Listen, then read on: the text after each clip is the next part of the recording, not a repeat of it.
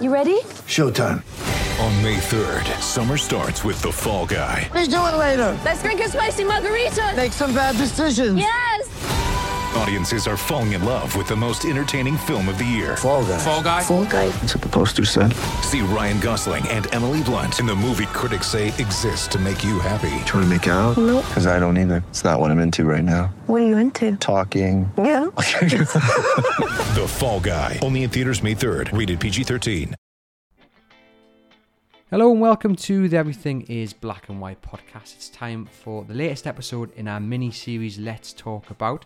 So far, we've covered Eddie Howe, Joelinton, and Jamal Lascelles. This week, we're moving away from people and we're moving to a subject in which currently 52,000 people can fit into.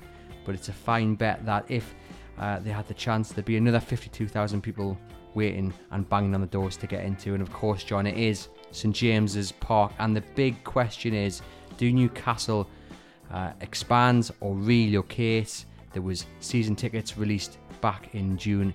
30,000 people queued online for just what we believe was 1,000 tickets. It shows the demand that is there to see Newcastle United play at St James's Park.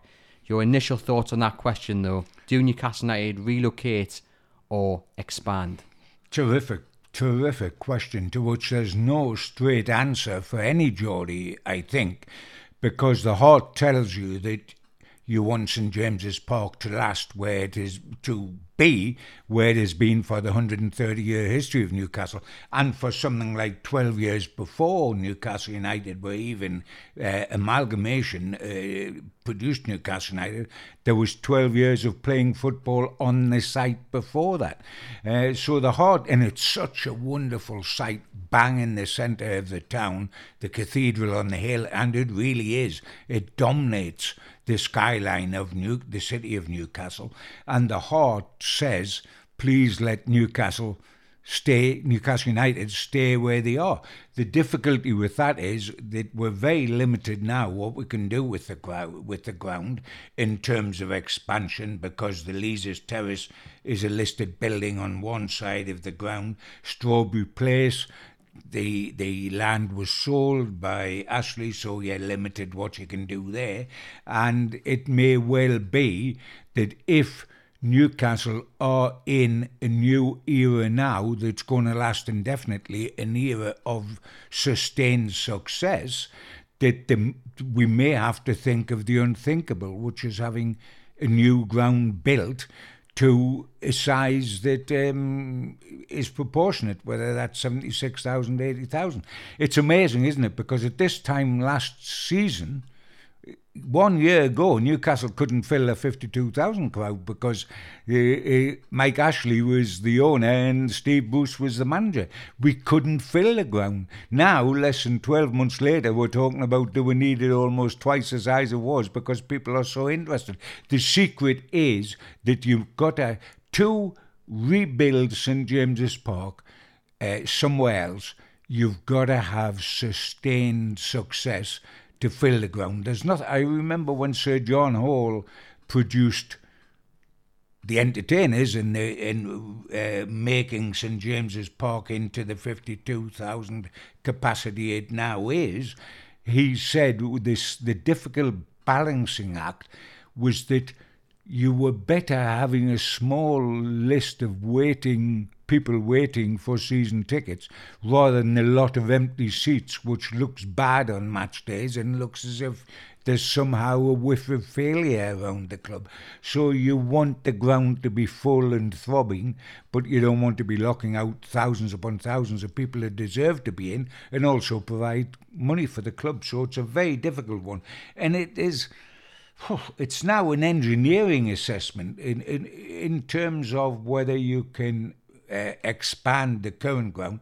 It's an engineering ass- assessment, not a job for the architects. The architects can draw pretty pictures, but that is not the bottom line. And if probably 10,000 is as much as Newcastle could increase bearing in mind the Leazes Terrace and bearing in mind the restrictions, so you're building as much upwards as you are outwards. Um, probably 10,000 is about as big as you could get, up to 62,000 on the current site. And you would imagine as well the cost just for those ten thousand Oh, yes. may not make uh, you know business sense. And we see a lot in football, don't we, John? That there's no room for, for sentiment when it comes to transfers and contracts, and, and the word loyalty is thrown about as well. Sure. But you mentioned there the feeling you get when you drive across the Redheugh Bridge or you're coming over the train, you look up and you see St James's Park on that hill. And it does, as a Newcastle fan, give you that warm, fuzzy Oh, feeling. no question You know, about that. That's, that's the church we like to go to. And that is why, for me, uh, the club, in my opinion, as a fan, should do everything they can to keep Newcastle at, at St James's Park.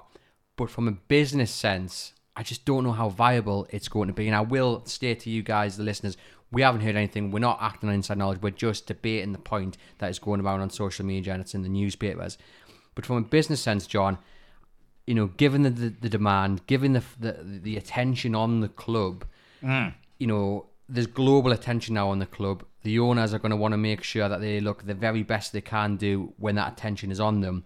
From a business sense, is 10,000 seats going to be enough to, to kind of, you know, cure that hunger? I think it's inevitable if the current new owners produce the sustained success we expect them to produce and they wish to produce. And I'm talking about sustained success, not, you know, the entertainers, that period. Did it last the whole of the 90s? Maybe it didn't. Maybe it just lasted the first half of the 90s. But if you take when Newcastle were finishing second top successive years, uh, if you take the fact that they played 98 99 in the cup finals, uh, you look at Bobby Robson, you could say there was a reasonable amount of sustained uh, success. But it only applies if these owners stick around, which we have no reason to think they won't. They're in it for the long haul, not the short haul. Stick around and produce the sort of success. If Newcastle or Manchester City or Liverpool, yes, they could well have to move their ground. Um, if you're going to build a white elephant that's going to hold 85,000 and then you're not going to get anything like that it, it, regularly, I it's gu- a different ballgame. I guess the point you're making there as well, though, if, if the success does come, it will maybe force the hand of, Oh, I think of it the will. owners, won't it? It will. If the success is long term, if Newcastle become regulars in the Champions League in the way that Liverpool are and Manchester City are and Arsenal used to be, uh, then the ground has got to be bigger than it is now. There's absolutely no question about that. I mean, the, the demand is astronomical. We've mentioned that around 30,000 people queuing for what we think was around th- a thousand season tickets. On Thursday just gone, the memberships were released, and at one point there was 20,000 people in the queue for memberships, which will give you priority uh, over tickets that will then go on to general sale. But from where I'm sitting, I, I think general sale is a thing of the past. I can't see any tickets, you know, not selling out. And the question about the memberships there, John, if let's say them 20,000 people in the queue have bought the memberships, I don't know exactly the number of how many have been sold. How many tickets through memberships are actually going to be available on match days? Let's say, what do you reckon? 35 to 40,000 season ticket holders. You've then got to write off a few thousand for the away fans. Away fans, You've yeah. then hospitality. So realistically, what are you looking at? Maybe seven to ten thousand, if that, tickets to go through memberships. Where we mentioned at one point I mean- there was twenty thousand people queuing. the sheer excitement. I, I mean, it reminds me of the old days when I was on the inside at Newcastle United, having been part of the Magpie group when the entertainers started. And you had a 20,000, 30,000 waiting list to, to watch Newcastle then. You had five and a half thousand turning up at the training ground because the, in those days, Keegan let in supporters down the Durham to watch the train. You were getting five and a half thousand people watching Newcastle train on a morning. I mean, it was phenomenal. And that buzz is there again. There's absolutely no question about that whatsoever. Um, and but we've got to sustain it. I.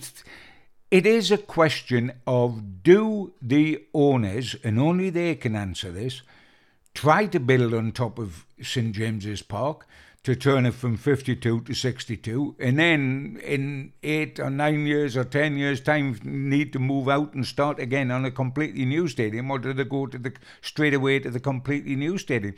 The demand, as long as Newcastle remain successful, is going to be phenomenal. um, and it's going to be way above 52,000. I mean, they've got at the moment the seventh biggest stadium in the Premier League i- i- at 52,305.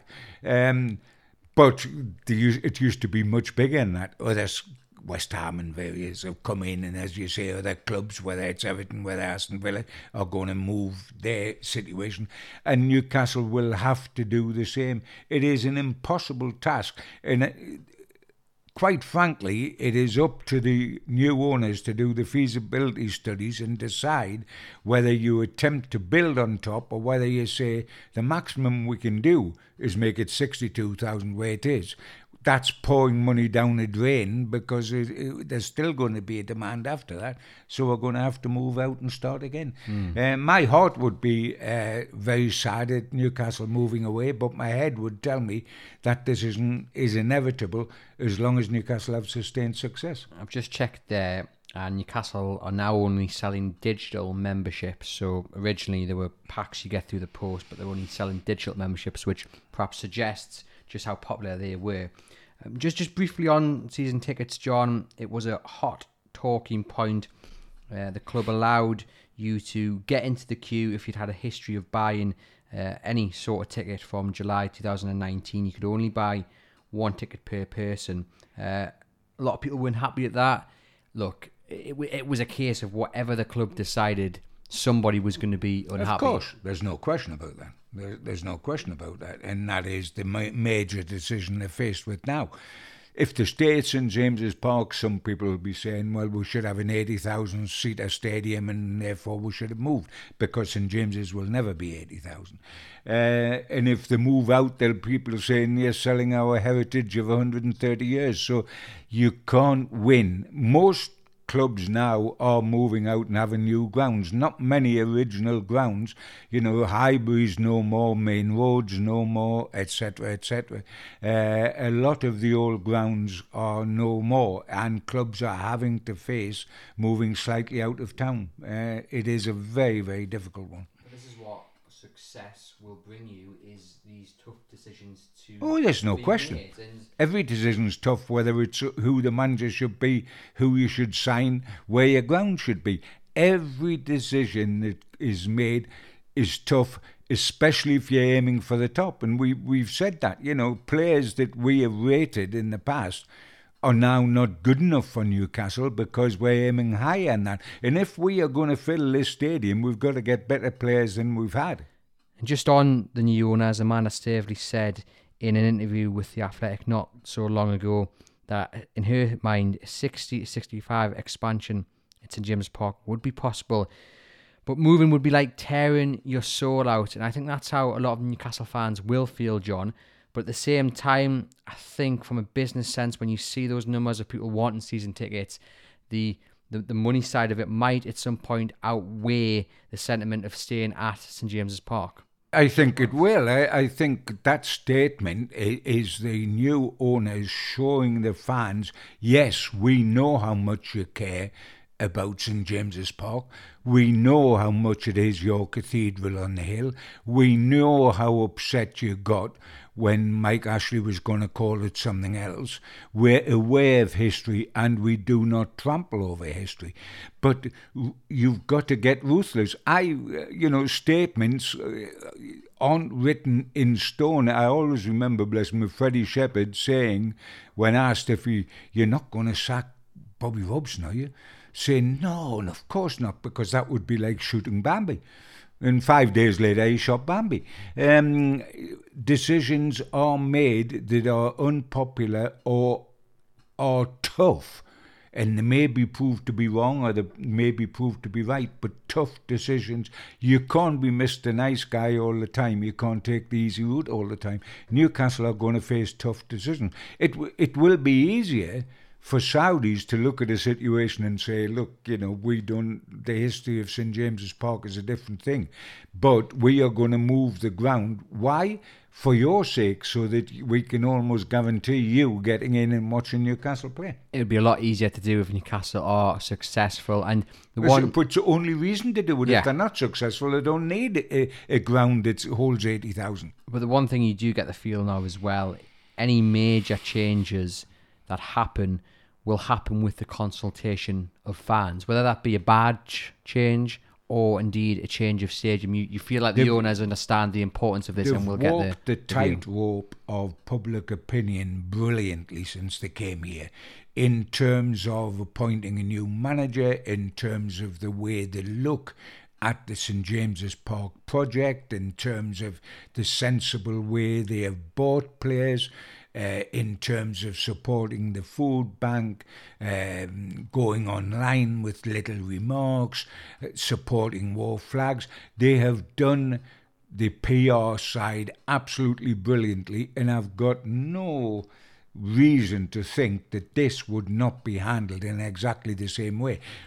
If the big emotive decision is made to move out of St James's Park, I'm certain it'll be handled in a way which the fans will understand and be throwing forward to say this is our way of trying to make certain all you Geordies support the love of your life, i.e. Newcastle United. The only way we can do that is by having a bigger ground, etc., etc. I think the PR would have to be handled cleverly, but I think it will be handled cleverly. The big decision is do you take it in stepping stones? Do you spend a fortune getting St James's Park up by about 10,000, which is what they can do, only for you within a couple of years of doing that, uh, having to start to make plans for moving the ground completely, or do you grab the, the this the whole situation in a in, in a grip from the start and say we're going from break broke? It's wasted money to build only ten thousand on top of St James's.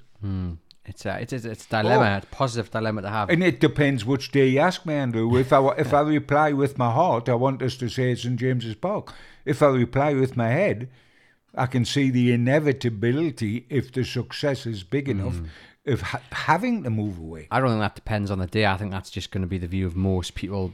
Some will go with their heart, some will go with their head. Absolutely, yes.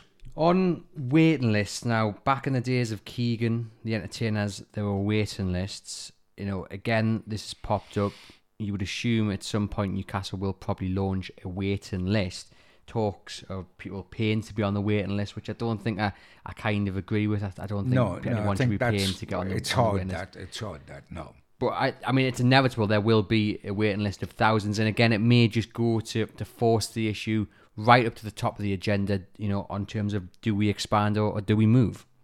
Yes, uh, without without a shadow of doubt. And I mean, we've got to be truthful. We know that they will be looking at that situation now. They are always three steps ahead of the. You know, it, it's a very difficult uh, situation because you're looking at the team, you're looking at what you've got to do with that, you're looking at the transfer market, you're looking at your PR, you're looking at Dan Ashworth, and at the same time you're looking at the stadium and what you can do. It's a, a hell of a balancing act. But the good point is, is that this time around, under these owners, there's not just one man doing it. You know, they will have the right people in place. They'll have a team in place. Whereas under Mike Ashley, you Sure. had one man doing everything, and that was Lee Charnley. And you know, everyone has their opinion on on, on Lee Charnley, but he could not do it all. But he was sort of tasked with it all, wasn't he? Well, because Ashley would never have dreamt of if, if I mean Ashley, if he was going to do anything regarding the St James's Park, it wasn't extend because there was no need to. He couldn't give ten thousand tickets away at the end. Uh, what it was was can I make some more dough by doing nothing, like selling the name of the club uh, to become whatever. Mm. And we won't dwell on this point too much because we did have a few people writing in um, not so long ago saying, you know, we, we're sick, we don't want to hear any more about Mike Ashley. But the fact we're having this conversation, and this time last year, like you say, they couldn't give the tickets, away or they had to give the tickets away, it just goes to show yet another glaring mistake Mike Ashley made not to utilise this fan base because he could have quite easily been sitting there. With, Well, with the need to expand to a to a sixty thousand seater stadium, But you've got to speculate to accumulate. Exactly. Uh, and these guys will speculate to accumulate. Certain other owners have no wish to do that.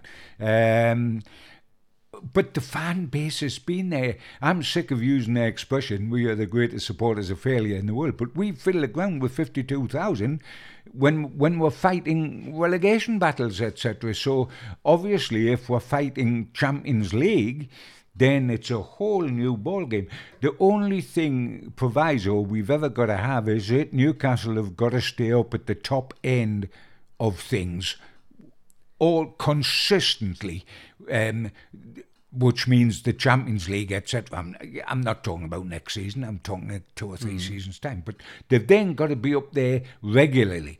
Otherwise, you've got an eighty thousand uh, stadium seat on the uh, on the town moor, and you're getting forty five thousand in it. Uh, if these owners disappeared or, sus- uh, or, or success wasn't sustained, uh, which as long as these owners keep within the club and with the enthusiasm they've got, you cannot see that they would accept anything uh, less than a sort of ultimate success, which would mean a, a new stadium. You but it wouldn't it be awful to have a stadium that was half full? It would, it would. But we've experienced that in, in, in recent years, haven't Yeah. we? You mentioned there the town Moor, and we're going to get on to some potential locations for relocation of St James's Park. But first of all, I just want to go back to the expansions that have happened in the past. We're talking the Leazes End, uh, when Sir John Hall built that in 1993, the Sir John Hall stand, and then up to 1998 to 2000, the expansion to St James's Park, as we sort of know it now, with a lopsided kind of view. Just give us an insight, John, to what it was like back in 1993 uh, and the clamour for, for seats and season tickets, because it's very similar to how it is today. Oh, it, it, the whole thing's almost a replica when the halls come in and um, appointed Keegan, which was sensational because he'd never managed before. And then the whole club took off with a sensational uh, number of signings, and every one was dearer than the previous one, and every player was better than the previous player. All the way up from starting with Killer Kilcline and going Scott Sellars and all the stepping stones through to a young Andy Cole who was then sold, and we got Ferdinand and we got Ginola and we had Beardsley, and we ended up with a world record fee for for um, Shearer. They knew at the same time, uh, Sir John Hall, that uh, St James's Park was nowhere near what was required. I mean, if you go back to 1966, we couldn't even play World Cup games at St James's Park because it was that much of a dump. In in, in the games in the northeast were played at Roker Park in Ayresome Park, which was Sunderland and Middlesbrough. Um, but uh, the the interesting thing when John Hall took over was that his company, Cameron Hall Developments, were in the building business, so that he had all the expertise at his fingertips, if you if you like. Well, it's funny because a certain Mr. Reuben's family isn't too, uh, Correct. you know, they've got a bit of experience in, in the, the old property business, as has Amanda Staveley in, in her company. and So I think the Saudis just buy what they buy in what the expertise that they need, and uh, so yes, you're in good hands. But I always remember talking at the time of the birth of the entertainers, and I'm talking about the birth right at the start, talking to Russell Jones, who was the managing director of Cameron Hall Developments, which is Sir John's company, and he was put on the board at Newcastle by Sir John Hall, uh, and talking to him after the early stages of the rebuilding of St James's Park, and he said it was a unique challenge because this was a living stadium in the city centre. We couldn't close it down to work on it. They couldn't close the stadium down and work on it, which is what you would normally do if it wasn't a football ground. He said we wanted to create a major landmark in the city and a tourist attraction, and we felt we did that. It was like putting on a West End show every other week, he said, but still working on the stage at the same time. And it was phenomenal when you think of it. The, the clock was always the enemy at that time. Uh, the battle was initially was to get the ground ready for the opening match of the 93-94 season, which was against Spurs. Workmen were working 24 hours a day, seven days a week on the project at St James's. The floodlights were even turned on so they could work through the night. The floodlights were put on at St James's Park so that the workmen could work through the night. And I said to him, "Well, how on earth did you manage to pull this off with the with the guys concerned?" And he said, "Luckily, virtually all the workmen were supporters of Newcastle United, uh, and so were only too happy to to throw themselves into what had to be done." While the suppliers and the subcontractors nearly all had boxes within the ground, so it was a labour of love right across the board. Uh, and Newcastle, I remember, only made the deadline by the skin of their teeth for that Spurs match. TV cameras were covering the game, and the fire officer, who was there to make certain everything was up to scratch, wasn't going to let them into their area just before the kick-off because there was a door missing that wasn't on, and Newcastle had to rush around and find find a, a joiner double quick to actually put the door on so that the television cameras could come in, so the game could be done, and that's how close they got to the to the um, to the problems and it falling flat on the face. It was a tremendous, and what we had at the end of it when it was all completed was at that stage a wonderful, wonderful stadium. Of course, the neglect that's been since has transformed it into. It's still the imposing shell when you look at it, as you've said, coming over the Tyne Bridge or whatever. But it could have do with more than a lick of paint now. But it was at that time a magnificent stadium. Hmm, a few points that you've mentioned there will give an insight into maybe the issues the new owners would have in expanding the stadium. And so would looking at the 19, 1998 to 2000 expansion, you know, they had to have a three day close down before the matches on the weekend. It cost Newcastle then around 40 million pounds, if not a bit more, just to expand. What was it? Less than 20,000 seats. You know, some fans even lost their seats, and there was a big hoo ha about that. So that gives you the kind of you know, dilemmas the owners will be facing in terms of a cost implication, you know, and just the, the way it would have to be done. It's not going to be easy because, as, as you mentioned, Oh. John, the listed buildings, the, the work that's already Yeah. going on. on the Leazes. Terrace is absolutely a killer from the point of view of, uh, of St James's Park. It's a listed building, so you can't do anything about that. Uh, I mean, Sir John Hall went into every facet of what might be able to happen regarding Leazes Terrace, because that's where they could have gone backwards and upwards, and um, ran into a brick wall over everything.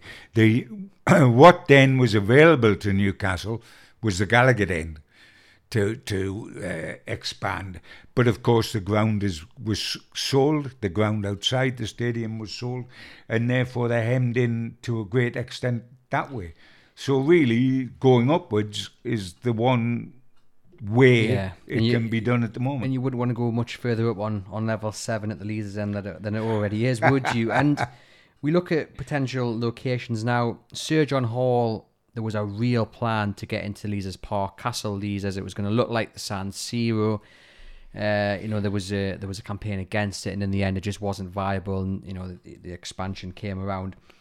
A lot of people are talking about this again. Maybe they could do a, a land swap. You know, they could build in Leazes Park. They could give the council the, the land from St James's Park, and everyone be happy. I'm sure Newcastle would love it to be that easy. I don't think it would be that easy. No, I don't I don't think think Park is a viable option. Look, it's a lovely bit of parkland, and I, I for one, is as a, as a lover of the city, wouldn't want to see that that that touch personally. Yeah, I, no, I I think if Newcastle are going to have to look at a new ground, they would probably have to move out of the city centre. Uh, almost certainly, whether that's Townmoor area or whatever. I mean, most of the grounds that have been rejigged have happened that way. Yes, the, the new Arsenal ground Emirates isn't far from where Highbury Stadium was, etc., etc. But you can't see anywhere very close to St James's Park when where's a new Newcastle United ground can be. Um, so it would have to be moving away. Uh, quite frankly, we're in the hands of the council and The planners, isn't it? I mean, yeah, a lot of without people a shadow of doubt. have suggested when the, the Newcastle Arena gets moved down to the quayside, that's a potential location. We've seen the race course named as a potential location due to the fact The that Reubens the Reubens. But again, the land round there, it's not exactly, you know, uh, prime for for 60, 70,000 seater stadium. It's just one of those. It's a million dollar question, isn't it? And that's why Oh. we're debating it here because if anyone's got the answers, they can make themselves a very rich man or woman. Um, Luckily, as you say, they've got Jamie Reuben, the Reuben Yeah. brothers, and everything to talk with the Saudis Yes. uh, as the local. I mean, eh, they dominate a lot of Newcastle, the city of Newcastle. old fire Reubens, station, they're building the you new know, they, HMRC they, they, they are well into the city as it is. So you've got expert inside help uh, immediately available to you there. Now, one of the other options being bannered about is the fact that you could turn the pitch around slightly. Now, I'm not a, a man who knows a lot about planning, and I'm not going to go going to even attempt to go into detail about that. But there is a suggestion you could turn the pitch slightly around. I think Spurs did something slightly, hmm. slightly the hmm. same. But I mean, that in itself, I think I think that the problem is if you do something like that, which is which isn't expansion, and it is still, in my view, a redevelopment. You're going to have to move Newcastle somewhere to play for two, three years, maybe, aren't you? We saw that with Spurs; they had to go down to Wembley for a long, long time. And where would Newcastle United go? They're not going to go to the Stadium of Light. I mean, Gateshead. no, I don't think so. Gateshead Stadium's not going to be big enough to, to deal with demand. 11,900, no good. So what are you No going to do? You're going to temporarily go to, to the race course, which again I don't think would be big enough. It's it's all these questions that the Yeah. owners in the boardroom are probably racking their brains to now. And you, you, you can't go up to Newcastle Falcons ground, not big enough. Nope. Uh, you know, the reserves used to play up there at one time, Newcastle reserves, when that ground was owned by John Hall. Training ground's not big enough. course. No, I mean, there, there is mammoth, mammoth problems. And I think we've just got to wait until we hear from the Hmm. owners as to what the options are. And they will keep the fans on board Yes. by keeping them within information without harking back to the Ashley situation. Ashley kept, you had the minimum information. I'm talking about fans, not necessarily press, fans. Were given the minimum information possible about what was going on within St James's Park. It was almost like it's none of your business what Newcastle are doing. Yes, it is, Mike. It's our club, not your club they will not go down that route. You you will have consultation. You will have um, uh, reasons why certain decisions are made, not just the decision itself, but the thinking behind that decision. And I think the fans will be kept on side right right away along. Of course, you're not going to please everybody all the time. Uh, anyhow, um, we might be in a, a honeymoon period now where Newcastle can do nothing wrong at player and squad level, etc., etc. But there are going to be decisions this season when Eddie Howe makes some decisions that aren't liked by certain fans, team selections, etc., etc. Um, it happens. You can't please everybody all the time, but I think there will be consultation all the way. Hmm. And just before we get some views from our listeners, where the point John's made there about not being able to please everybody all the time, believe me, the comments I've got here to read out, you know, confirm that. Just before I do that, just a reminder to listen to the latest episode of Gibbo's Corner, where we go through John's top 10 Newcastle United captains, and you get the chance as well to reorder John's list if you don't agree with him. Hundreds of you guys have filled in the survey. It'll take you just a couple of minutes to do, and there's some really interesting results. And there's also a podcast introducing Sven Botman. I spoke to French football expert Jonathan Johnson, who provided a really good insight into Newcastle's new defender. So find that on our podcast channel. And please remember to like and follow the podcast through your podcast provider as well. Now let's get into these common sense. So um, I put this out on Twitter that we were going to record this podcast, John. I invited people to share their thoughts, and we've had quite a few replies. So I'm just going to read through them, and then you jump in at uh, any point that you like. So one from David Reed. He says Newcastle needs to evolve, build a bigger stadium, supply and demand. I don't see Man City fans missing Maine Road or Sunderland fans missing Roker Park. It has to be planned and built right and get rid of the old fashioned laws that says we can't build on towns like the Town Moor move on. I don't agree with the latter part of that, but I can see the part, the point he's making about the first part. I mean, Man City, obviously they got the stadium from the Commonwealth Games, didn't they? But they have expanded twice in that time, and they're around. I think it's about fifty-five thousand now. So they've expanded twice. they haven't moved yet from the stadium that they're at now, the, the City Stadium. Obviously, they did move from Maine Road. Um, but I mean, there is a point there, you know, supply and demand is probably David's main point there. You, you know, the, the demand's there, so you've got to supply the seats. Yes, uh, there's absolutely no question. Having supplied the seats, you've it's a wonderful balancing act, isn't it? Having supplied the seats, you've got to make certain you supply the results to keep those seats filled. So it, it, it's a, it's an exciting time, and I don't want to be negative and bang on regularly about you don't want empty seats because if Newcastle do what we expect them to do, there won't be empty seats and we will be consistently at the top end of the Premier League, as we ought to have been when we went back to back seasons of finishing Premier League runners up. We missed a huge opportunity then. I don't think we will this time um, because these people have got even more money than John Hall had to throw at it, and he produced a world record transfer fee to get Alan Shearer. Uh, but these these guys are a different league whatsoever, and we've got to be positive, not negative, and say yes, Newcastle are going to be up at the top end for a long, long time, the same as Man City and Liverpool. So therefore, we've got to have the right ground to accommodate that. Hmm, we've got Ian Crow on Twitter saying, I would prefer to stay as long as we can get capacity up to 70,000. I think that might be a bit of a an aim. But if not, then let's move to St James's Park. Let's sorry, then let's move St James's Park a couple of hundred meters into Leazes Park and turn the present SGP into parkland with Leazes Terrace on full view. And the ground is in a similar position, and Park goes into the city centre. We've got Paul saying it would take a few years, but only one solution build a new stadium in Newcastle, leave St James's and play in the new stadium, knock down St James's and rebuild a 100,000 standing slash seating stadium, move back into the new St James's Park with the ladies, juniors, reserves uh, having the other stadium. So he's got a full plan there. By Jove, he's uh, thought that out, hasn't he? He has no cost in there, but that's an interesting, um, uh, you know, suggestion there. We've then got Chris Weir saying they need to build on the east stand, get into the council, even remove brick by brick and place elsewhere the listed building and fling the money into regeneration around the town. I mean, that's nice ambi- thought, but I yeah, can't see yeah. it happening. And again, you know, I know we're talking about St James's Park there, but I, I I do love the history of Newcastle and you know them listed buildings. I know they are stopping a mass expansion in Newcastle and St James's Park, but they're really important to the fabric of the yeah, history. I mean, th- the city. I have heard people say, Andrew, well, there's so many wonderful, beautiful listed buildings in Newcastle, i.e. Grey Street, etc., that, you know, what's one more?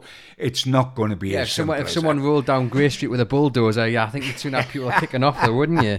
Um, we've got Philip Pepet here saying, I love St James's Park, but I appreciate the owners uh, will want to build the best football club in the world. They will want a stadium to follow that same vision. I want them to explore every possible way to expand St James's Park while still ticking all the boxes needed. Make their case for how they want to go. I think ultimately they will struggle to tick all the boxes they need in the stadium. 70,000 minimum cap, ideally 80,000. Lots more boxes and corporate. Multi sport, eventing and hosting. Uh, visually outstanding. He wants the wow factor, he says. I think the planning needs to start now and ideally work to start the end of the season. And I guess, you know, Phil makes a lot of good points there. We we will see the owners want to everything has will have to be the best. You know, the Saudis have not come in here to mess about. You know, we see it with the the, the boxing that they hold over in Saudi Arabia with with Anthony Yeah. Joshua, the F1. You know, they want to be the best. They want this vision of them being the best in whatever business they get involved with, and you can see, you know, St James's Park falling into that category eventually. Oh, I think without a shadow of doubt, and uh, as long as they're going to be here, and they are, then we will inevitably face a moving of the ground.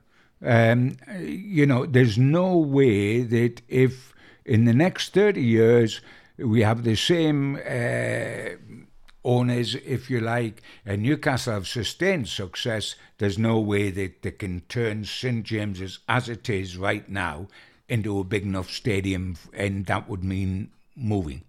A couple more comments then we've got Mark Wallace saying stay and expand moving away from the current site would be a poor move in his opinion And then Mark says, stay, explore every possible way to expand to its limits. I do think that the first protocol will be to stay and, and, and explore every possibility. I think that's what the owners will do. They will look to the best oh, of their ability there's to no expand. question. The, but they must as well be seen by the public. If we are to move away from St James's Park, they have got to show that they've looked at every possibility of being able to stay where we are because of the 130 year history, because it's the cathedral on the hill, because it's iconic, because of every reason.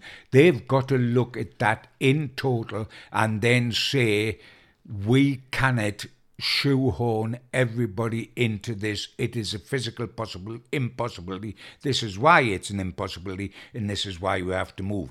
In an ideal world, I want to stay where we are, hmm. but but we, you know, you can't keep building upwards. No. You'd have There's to have only so far you can get to the go. top, wouldn't you? You'd have to have binoculars, and you, if you suffer from vertigo, you would be in big trouble.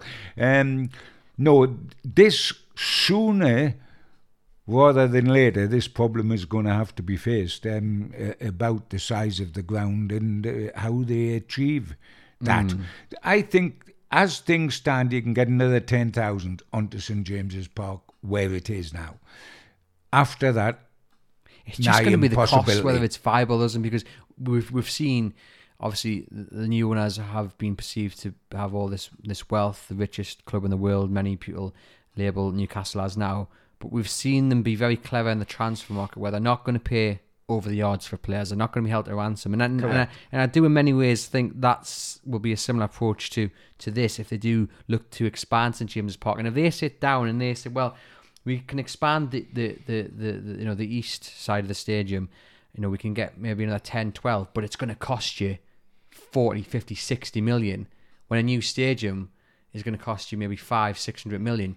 Is that viable Well, the the difficulty there is, Andrew, that uh, are, are you papering over cracks? Are you going to get another 10,000 in, and then five years after you've got the 10,000 in, there's still another uh, 20,000 people desperate to get in. You're having sustained success. So you say, sorry, this hasn't worked. We will now begin to build a new stadium. Well, and it's cost you, say, 40 million pound to extend the one you've got. Is that money being thrown down the drain? Hmm. It is a terrifically difficult balancing act. Yeah, I think they're going to be very sensible with, with whatever money they spend, not just in the transfer market, but off the pitch as well. And we look around at other clubs. Everton's new stadium is going to be costing 500 million. Spurs' stadium is cost close to a billion or, or at least a billion. Villa are looking to expand into above 50,000, but they're going to stay at Villa Park. They're just going to make expansion to the stands. We've seen Anfield expanded. And I guess the, the question is, John, when I look at the cost of the Spurs stadium, it, it is a beautiful stadium, but that is a heck of a lot of money. You know, the Everton stadium, that's more money than the owners paid for Newcastle United. And it is just the, the cost of whatever they do, whether they build a new stadium or expand, is just going to be, as you say, phenomenal. Oh, without a shadow of doubt. And if you remember, when they first did that at Arsenal, uh, a lot of Arsenal fans would say that that is when the club stopped dominating the Premier League titles uh, that it it used to dominate with Manchester United. I mean, Wenger and Ferguson just mopped everything up between them. But once Arsenal moved to the new stadium, and Wenger was very proactive in that and and was quite happy to go down the route that the big buying couldn't quite happen in the way that it had because so much money had been committed to the ground. You know, it was almost the time when when Arsenal tapered off from what they were. so We saw that a with Spurs, didn't we, as well? Yes.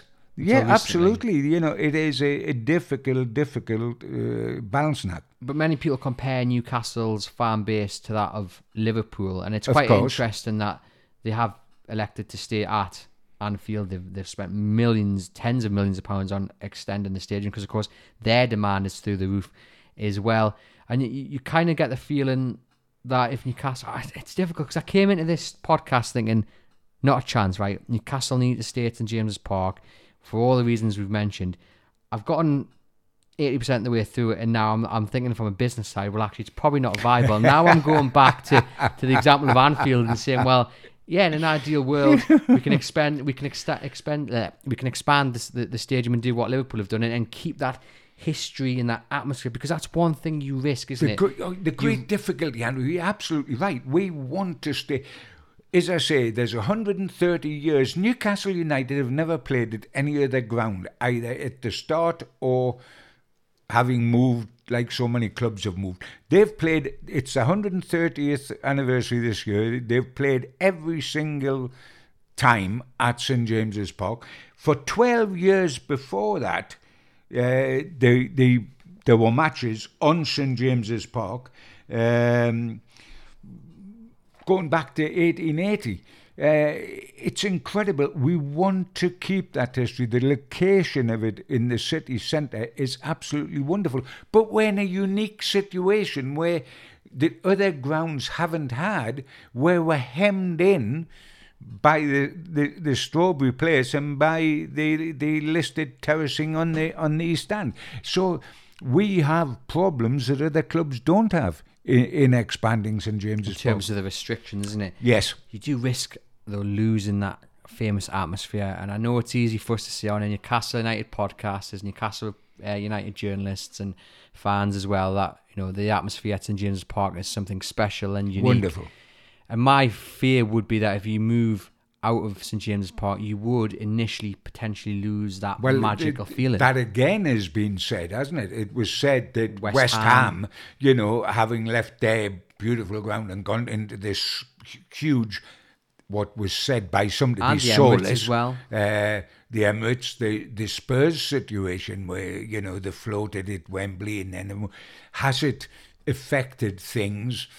Well, West Ham are, are, are buzzing where they're buzzing at the moment. Great, but is the atmosphere what it was? I think we've just started to see it build up this, this yes, the last and, season. and, and I think it. I think it will again. And the Newcastle fans are so passionate and so in love with their team. They will. Their passion alone will create an atmosphere wherever Newcastle play. There's absolutely no question about that in my mind. Uh, in lots of ways, and I know how biased I am, and uh, and you are, and every Geordie is, that that we are exceptional. But we think we're exceptional because we are exceptional. The passion, the desire, the love. There's not a club that has had such little success that is so passionate about the team and unwavering uh, in in the the love of the club uh, as the Newcastle United fans have been. And if some sort of tangible success is going to come along now, like start winning FA Cups and League Cups, and then getting into the Champions League, and then perhaps long term, let's say it because it is the aim that you win the Premier League title and you win the Champions League. Of course, with the owners you've got, they're thinking of that. So why shouldn't we? You know, people say, oh, you should know your place, learn to walk before you can run. But that is what the decision over the ground will be taken against is the fact that if we are regular Champions League participants and if we're going to have a pop at winning the Premier League, and remember that John Hall's side were, were Premier League runners up two successive seasons. It's not only and, and Bobby Robson's side got third top of the Premier League. We've been knocking on the door before. You can get to that door, and, and, and these people will get to that door. Now then, then you've got the big, big problem of the stadium. yeah. What do we do then? Because as, as I've just explained, I have no what we idea. what we do, which is rather wonderful, we'll wait to, in, until the new owners tell us exactly what they're going to do and why they're going to do it, and they will tell us that. And when it's explained, if it makes sense, if it retains the passion, if it happens the way, then the fans will go along with it. Why will they go along with it? Because it's the cost of success, and we want success. If we take war flags with us, do you think there'll be no atmosphere in the stadium, wherever wherever the stadium is and however big it is? They might have to buy a few more war flags, but the the atmosphere Well, they'll have a few more people to fly them, so it'll all work out all right. the atmosphere will be will be there again. And if this is sold correctly, if it means moving from our spiritual home, and that would rip my heart out, and it would rip so many Geordie's hearts out, but we would all put up with it if it is the price to pay for success, because 27, 55, 69. What's that tell you? 27 the league title, 55 the last domestic cup, 69 the last cup of any sort. Those numbers are tattooed onto my heart and I want them removed. And if the only way they can be removed means we've got to bite the bullet on the ground, then we've got to bite the bullet on the ground. But that is the only reason why we should leave St James's Park very, very, very reluctantly if we have to. And that's why we all went up in arms when the man who we don't want to mention too often um, suggested that St James's Park should now be known as Sports Direct Stadium or something. How furious can we get? That was sacrilege. Uh, this would be different and it would be well explained, and we haven't got to that stage yet. We will face the inevitability. If you get anything in this world, there's a cost to be paid. Whatever it is, whether it's business, whether it's sport, whether it's in your domestic life, whether it, there's a cost to be paid for everything, and there w- there could be a cost to be paid here. We listen to the argument, and if the argument sounds like this is the only way Newcastle can be as successful as you have all dreamed we would be for years with no hope of getting there, then I think that might change certain minds.